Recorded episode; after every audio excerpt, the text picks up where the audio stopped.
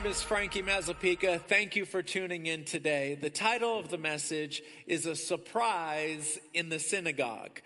Jesus was teaching just like I'm teaching right now.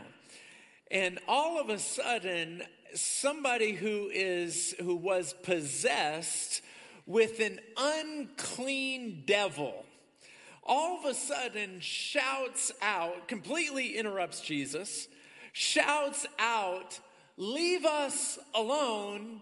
We know who you are. You are the Holy One of God." Now, before we get too far into the narrative, let's point out those words, an unclean devil. Now, when I read it, I thought to myself, are there clean devils that I don't know about? Because an unclean devil coming from hell is not a surprise to me. I'm assuming everything that's in hell is unclean.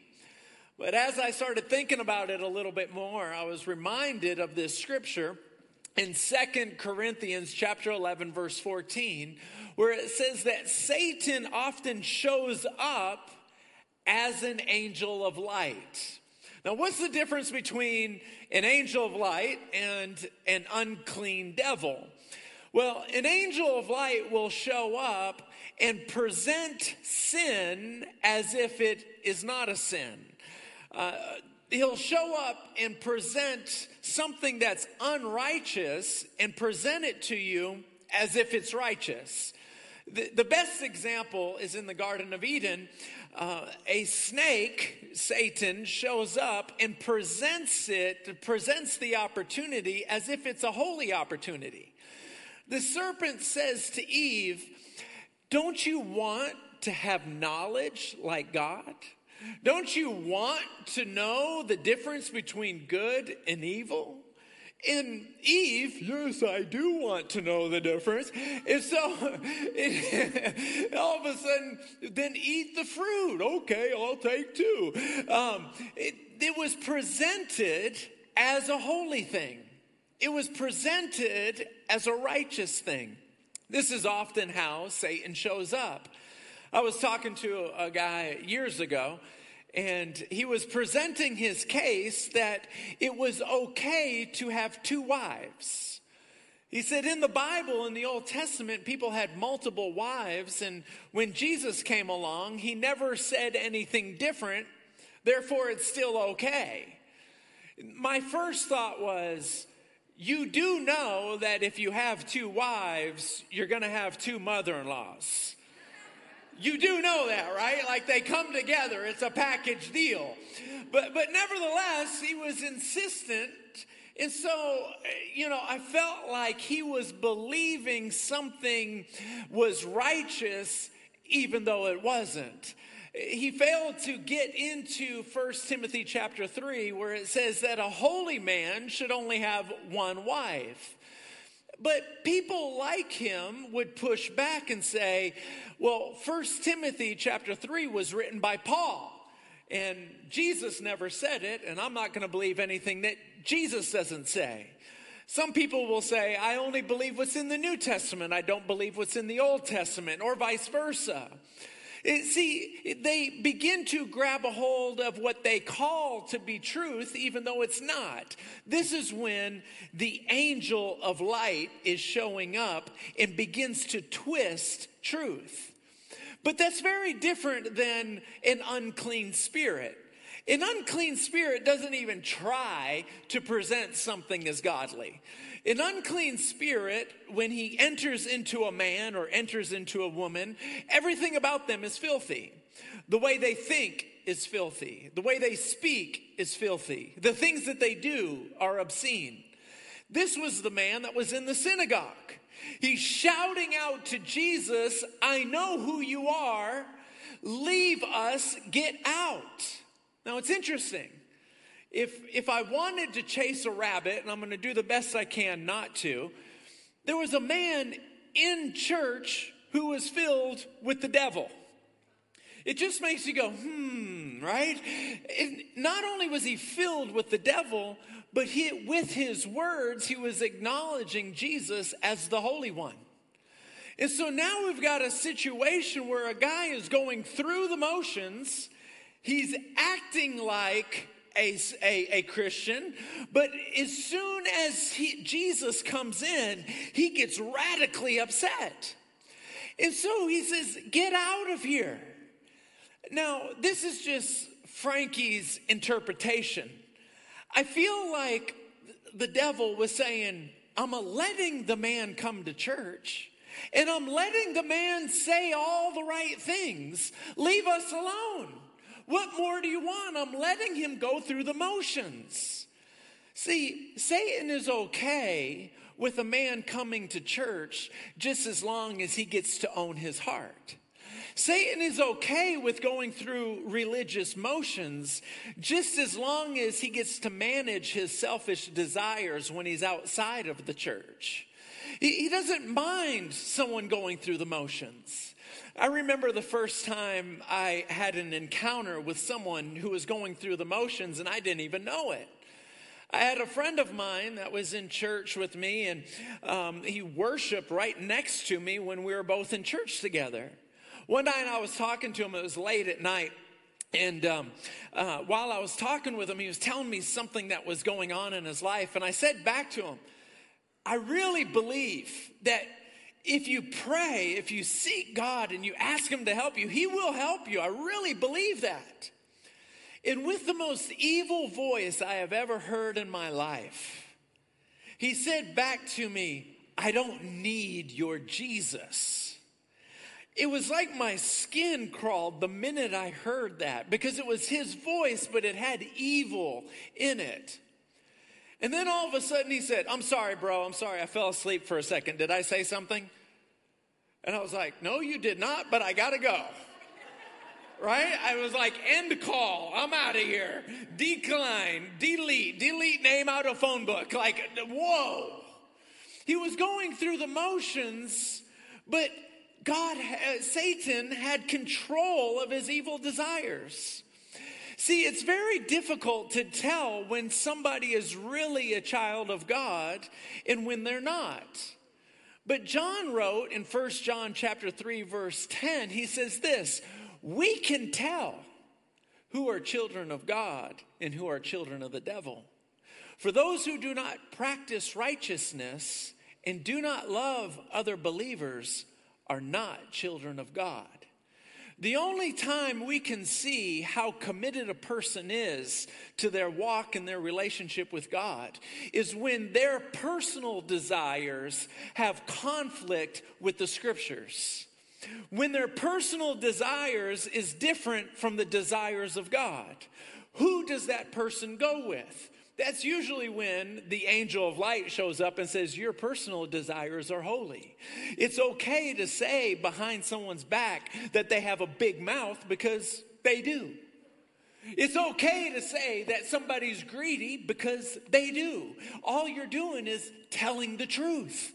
This is when the angel of light shows up. You'll feel the Holy Spirit, not in these exact words, but remind you of Scripture, such as Ephesians chapter four, verse twenty-nine, where it says, do not let any unwholesome word come out of your mouth except what makes another person stronger. It won't be in those exact words if you've never memorized that Scripture before, because the Holy Spirit brings back to your remembrance what you've already put in. But if you haven't put that in, he'll use different words just to remind you that children of God do not talk about people behind their back. Children of God do not rip on people. Children of God do not insult people. But an angel of light will show up and say, it's okay to say it if it's true. Are you with me? Say yes. Come on, let me hear you. Are you with me? Shout yes. All right. So all of a sudden, Jesus does something phenomenal. He always does. He looks at the person but speaks to the devil. He looks at the devil and he says, shut up. Actually, he says, silence. Little Frankie would have said, shut up. That was the Frankie International version. You can get it online. But he says, he says, silence. And then he says, leave him. And he leaves.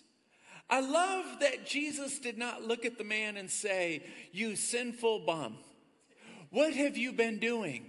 You've been living like the devil. What is wrong with you?" He didn't condemn him, and let that encourage you right now. Because when you think about thoughts that make you feel bad about yourself, just know that's straight from the pit of hell. When you say to yourself, "I should be worshiping more, I, I should be memorizing scriptures more, and because I'm not, then I'm just a complete loser. I may as well not even go to church. I know God is mad at me because I'm mad at me." That is straight from the pit of hell. God does not talk to you that way. What God understands is that we are living in a world where we are not wrestling against flesh and blood. This is Ephesians six twelve. We are not wrestling against flesh and blood, but against evil rulers and authorities in an unseen world, in a parallel world. We can't grab them, we can't touch them, we can't see them, but they're right here. Against mighty powers in this dark world, against evil spirits in heavenly places. See, Jesus did not yell at the man because the man was not the enemy. Satan was the enemy. When we forget who we're fighting against, we are liable to fight against everybody and anyone. But when you know that it's not the people that you're looking at that is causing you stress, they are not provoking you. There's a spirit in the room that's trying to provoke you. You know it's a spirit when you leave the presence of the person that's trying to provoke you and you get in your car and you're talking to them for the next hour in your head. They're not in the car, but you're talking to them in your head. Sometimes that'll go for days. And you'll even prepare for the next conversation with them. You'll have your sentences and your position ready to go the next time you see them. This is an evil spirit antagonizing you and causing conflict in your life. Sometimes it's not conflict, sometimes it's stress, sometimes it's anxiety, especially in two thousand twenty when there's so much going on, there's so many things going wrong. It is natural to fall down the rabbit hole of anxiety. It's, it's easy to do that. But just know this, while you, there's a difference between what is natural to be concerned, but then to be consumed is unnatural. It's unnatural to be consumed and fall into that rabbit hole of anxiety. Sometimes I'll say to myself when anger is starting to get to me, or concern or anxiety or worry or fear, I'll say to myself and I'll say to God, "God, every time I have those thoughts about that person or about that thing, immediately I'm going to start praising you about something that I love about you." What will end up happening is those spirits will say, "This is a bad idea." Every time we start provoking him, every time we start bringing anxious thoughts towards her, she starts worshiping God. We need to come up with a different plan. And you will notice everything that's making you anxious, everything that's bringing fear and anxiety and worry and shame will begin to leave you as you worship him. Do you receive that? Shout yes. One, two, three, yes. Now, something interesting happens whenever he says, "Silence, leave." The man became okay the minute he addressed the devil. One of my heroes is a man I've never met before. His name is Doctor Younggi Cho, or Pastor Younggi Cho. He pastors a church in South Korea, the largest church on the planet. He's got more than a million members. And he received a phone call from a husband and wife in whom he married them. He over he, he officiated their wedding. He got a call from them and they said, "You blessed our wedding. Now we want you to come over our house and bless our divorce. Do not come over and counsel us. Don't try to talk us out of it.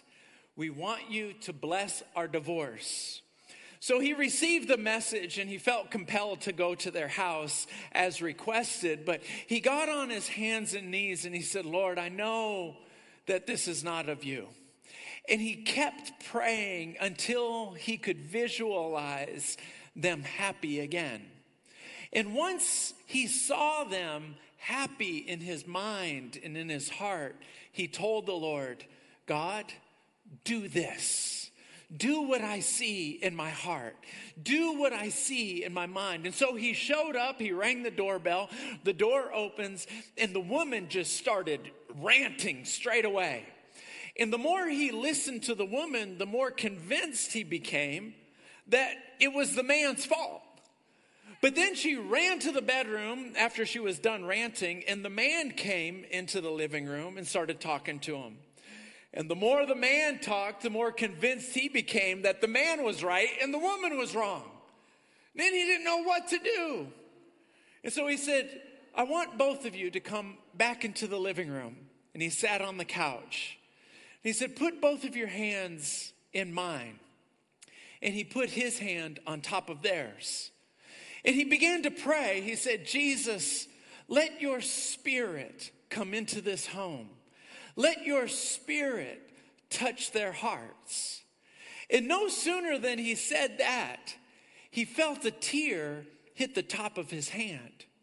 He opened up his eyes and he saw the woman was crying. And he thought to himself, this is good. So he closed his eyes and kept on praying. And then he felt more tears hit his hand and he opened up his eyes and the man was crying. The Holy Spirit was removing hearts of stone and replacing them with a heart of flesh. This is something that we read about in Ecclesi- I'm sorry, uh, Ezekiel thirty-six twenty-six, where he says, I will give you a new heart and a new spirit. I will remove the heart of stone and replace it with a heart of flesh. See, when we fight against people, we forget who our enemy is.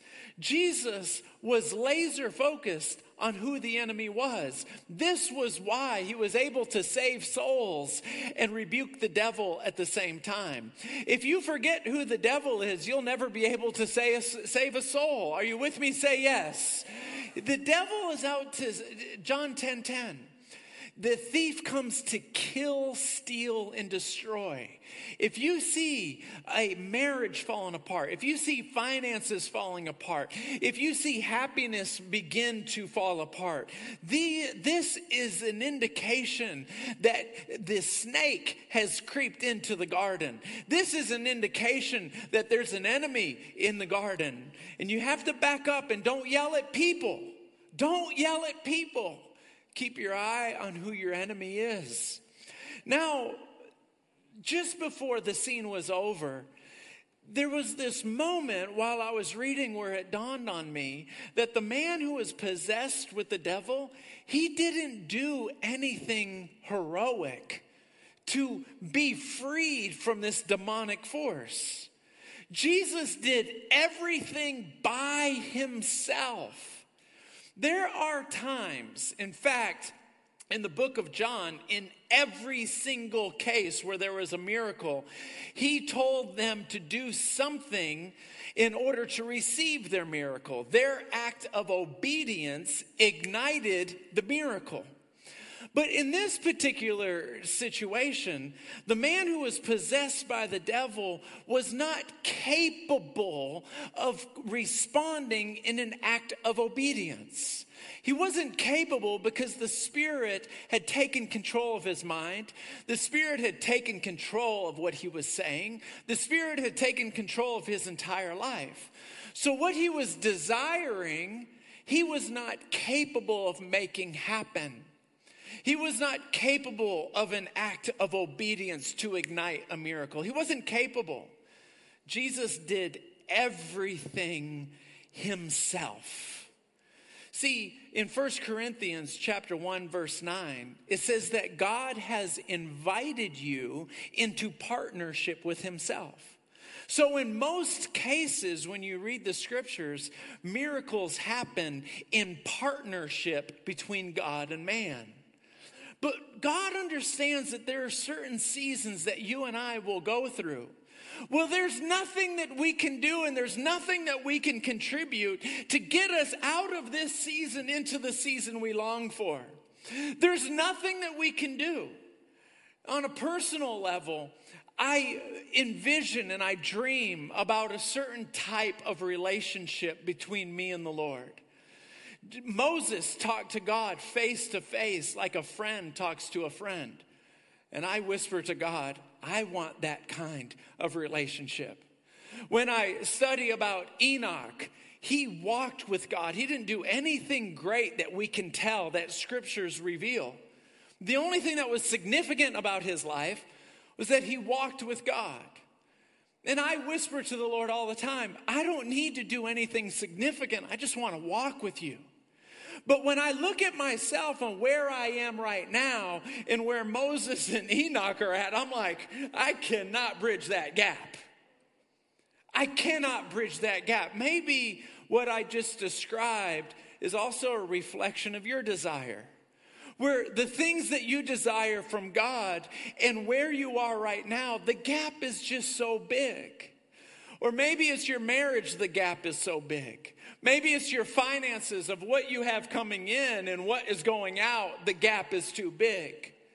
Let this story encourage you out of Luke chapter four. Let it encourage you, because in the seasons where the gap is too big, where you are not capable of making a contribution, do what the man did. He only did one thing right. He went into the presence of God. He was in his presence. He showed up to the synagogue. He showed up to church. Sometimes the only right thing we can do is the most important thing we could do. And that's to get on our knees and say, God, I need you. It is so interesting that Satan will fight with more fury against your time with the Lord than anything else. He will fight against that appointment more than anything else. What appointment am I talking about? A few years ago, I told God, I need to pray on a more consistent basis. And when I do pray, I need it, I need more to get done during that time with you than ever before. I started realizing that I needed to treat my appointment with God the same way I treat appointments with people. Nine out of ten appointments that I have during the week with an individual got made the day before. Sometimes it's three days before. Sometimes it's a week before. So I decided I'm going to start treating my appointment with God the same way I treat my appointment with people. So before I go to sleep at night, I pick the hour or the two hours or whatever, how that I pick a spot in my day, an appointment in my day that I'm going to spend time with God. Now, you know what's so interesting is one hundred percent of the time, let's say my appointment with God is at eight a.m. or nine a.m., one hundred percent of the time, something really important is going to come up ten minutes before my appointment with God. Something that's so important that it begins to bleed into my appointment, and then I'm a no-show for the appointment. one hundred percent of the time, if we knew what takes place when we're on our knees, we wouldn't ever want to get off of our knees. If we knew God's plan for us, our own plan for ourselves wouldn't even matter. But it's not just the appointment that we need to hang on to. It's not just that. It's what happens between the appointments. Smith Wigglesworth said this, I don't always pray an hour a day, but an hour doesn't go by without me praying. It's this sense of knowing, this sense, if you're taking notes, write that down, sense of knowing that the Spirit of God is around you. In Acts seventeen twenty-eight, it says, in him, in him we live and breathe and find our being. When we are aware that his presence is completely around us, that we are walking in his presence, we stay connected to God. It's the times where we forget about him that we lose the intimacy with him. We got to stay connected. That man only did one thing right, and that was to get into the presence of God. I think you and I can do that. Are you with me? Say yes. Come on, put your hands together. We can at least do that. I can't be perfect, but I can get into the presence of God. Uh, you know, um, in uh, in January, we're starting something that we had never done before. Uh, we're going to start a discipleship track, and it's going to be on the second Sunday of every month. And there's going to be twelve of them because there's twelve months in a year. But the reason why I'm starting this track is it became apparent to me that I have done a poor job discipling adults. Now, you may say, Frankie, you do it every single Sunday. Well, yes and no. On Sunday, I have two goals: to save the lost and build the believer. To move a believer one or two steps forward. And if there's anybody in this room that doesn't have a relationship with Jesus Christ, that's my number one goal. But the trouble is, is that in order to move you one step further or to save someone who is lost, we don't always have the time to talk about the more mature areas of Christianity. What do I mean by mature areas? In Hebrews chapter six, verse one, it says, do not continue to teach the elementary teachings of God. Don't continue to do that. But be taken forward to maturity by not laying down the foundation. There's six. By not laying again the foundation of faith, repentance, baptisms. Did you know that there's more than one baptism? Did you know there's more than two baptisms? By not laying again the foundation of laying on of hands. It actually says the doctrine of laying on of hands. By talking about the resurrection of the dead and eternal judgment. What I just described, those are elementary teachings according to Hebrews chapter six, verse one. Now, you might be sitting in here going, if that's elementary, I'm in trouble because I don't know what you just talked about. Well, don't feel bad. The reason why you don't know what I'm talking about is because I haven't done a good job teaching you. And so if there's people in the room that don't know what the elementary things are, how are you ever going to know what the deeper things are if the pastor isn't even teaching the elementary things? Now, your calling from God is the Great Commission. It's Matthew twenty-eight nineteen. Make disciples, baptize people in his name, and teach everything that he has commanded. How well are you doing sitting down with two or three people and discipling them? Chances are you're doing as good of a job as I am discipling you. So you don't feel confident in your knowledge base to sit down and disciple someone because your pastor hasn't done a good job giving you the knowledge. And so I beat myself up over that for about an hour. And I'm like, okay, enough of that. Come up with a plan. And so starting in January, we'll have a track just for adults that we're taking so serious that if you want to be a prayer partner, Deborah, it's so good to see you. Um, I'm really happy that your husband's Kansas City Chiefs are doing so well. He's been waiting a long time for that.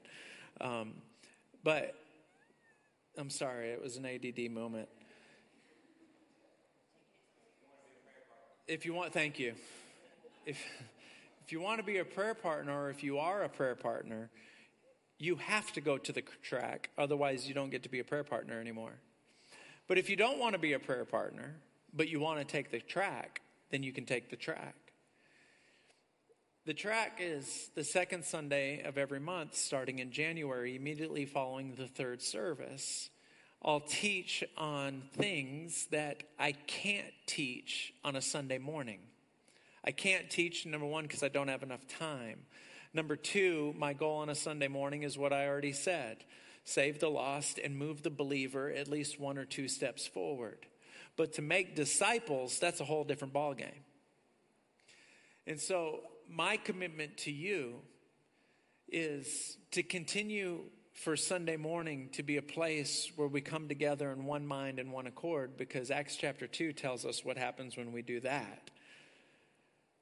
But it's also my commitment to you that in two thousand twenty-one, to build a discipleship track at the end of the third service. We'll feed you lunch, we'll feed your kids lunch, we'll have childcare. But if you're going to jump in the track, you have to commit to do to attend eight out of the twelve. If you're not willing to come to eight out of the twelve, then let someone else have your seat. The goal will be to do the best job I can do to disciple you in the things of God, so that you are ready to disciple someone else. Everyone will have to answer the question in order to be a part of the track: how are you going to disciple someone else? How? How are you going to do that? If you can't answer the question, then the, you're not ready to be in the track. Hopefully the answer will be this: I'm committing to grabbing two or three people and meet at the kitchen table in my house, or the picnic table at the park, or the fireplace in my backyard, and I will invest into two or three people. You say, well, two or three people is not a lot of people. Well, Jesus only did twelve, and you're nowhere close to Jesus. So I think three is a really good, and, and I might aim for two. But you understand what I'm saying? We have to disciple. But when you disciple them, they have to make a commitment to you that at the end of a certain amount of time, they need to go grab their own two or three. And if they're not willing to commit to you on two or three, then you don't commit to them. And let's start getting laser focused on that Great Commission, because this is embarrassing, but building a church is not part of the Great Commission. It doesn't say build a big church, make disciples, baptize people, and teach them every. There's not four. Where does the church come into play? Well, in Acts, it says meet at the temple and meet in homes. One cannot replace the other. Why am I so passionate about this now? Because if you look across the country, churches are shutting down left and right because of COVID. Half of our congregation has not come back because of COVID. The reality is this: brick and mortar are not going anywhere, but the demand of the priesthood of every believer is higher than it's ever been before. There's going to be more miracles taking place on the sidewalk.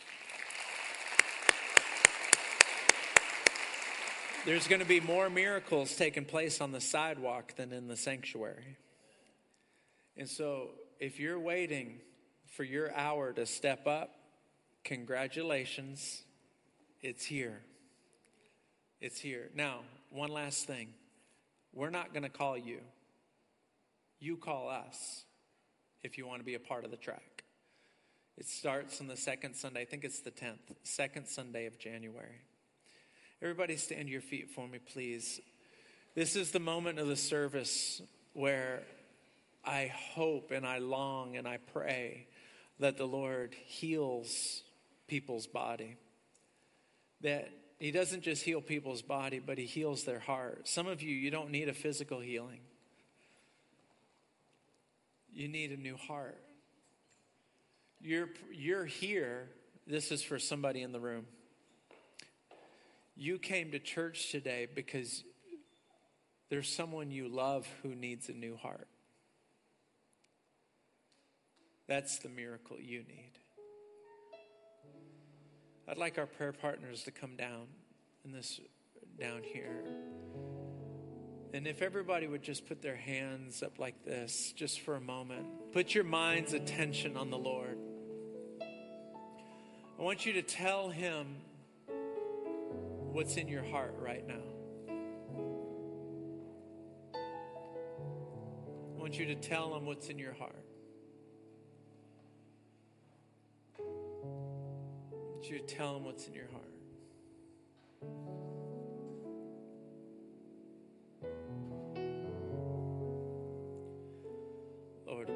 Jesus.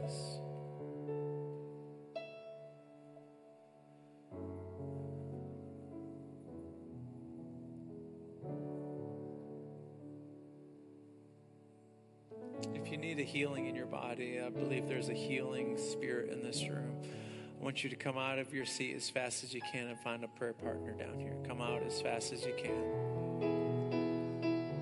There's a healing anointing in this place. During the second service, I was praying for a gentleman, praying for his knee, and he started telling me how hot it was getting. There's a healing anointing in this place. Come down here as quickly as you can.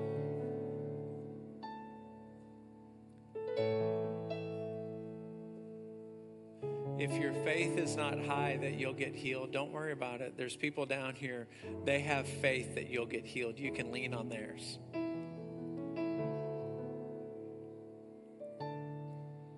There's anything else you need from the Lord, I want you to come down and take the hand of a prayer partner. There's no official dismissal. You can leave whenever you get ready.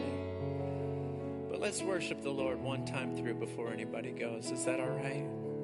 May the Lord bless you. May he keep you. May his face shine down upon you. May his face be turned towards you.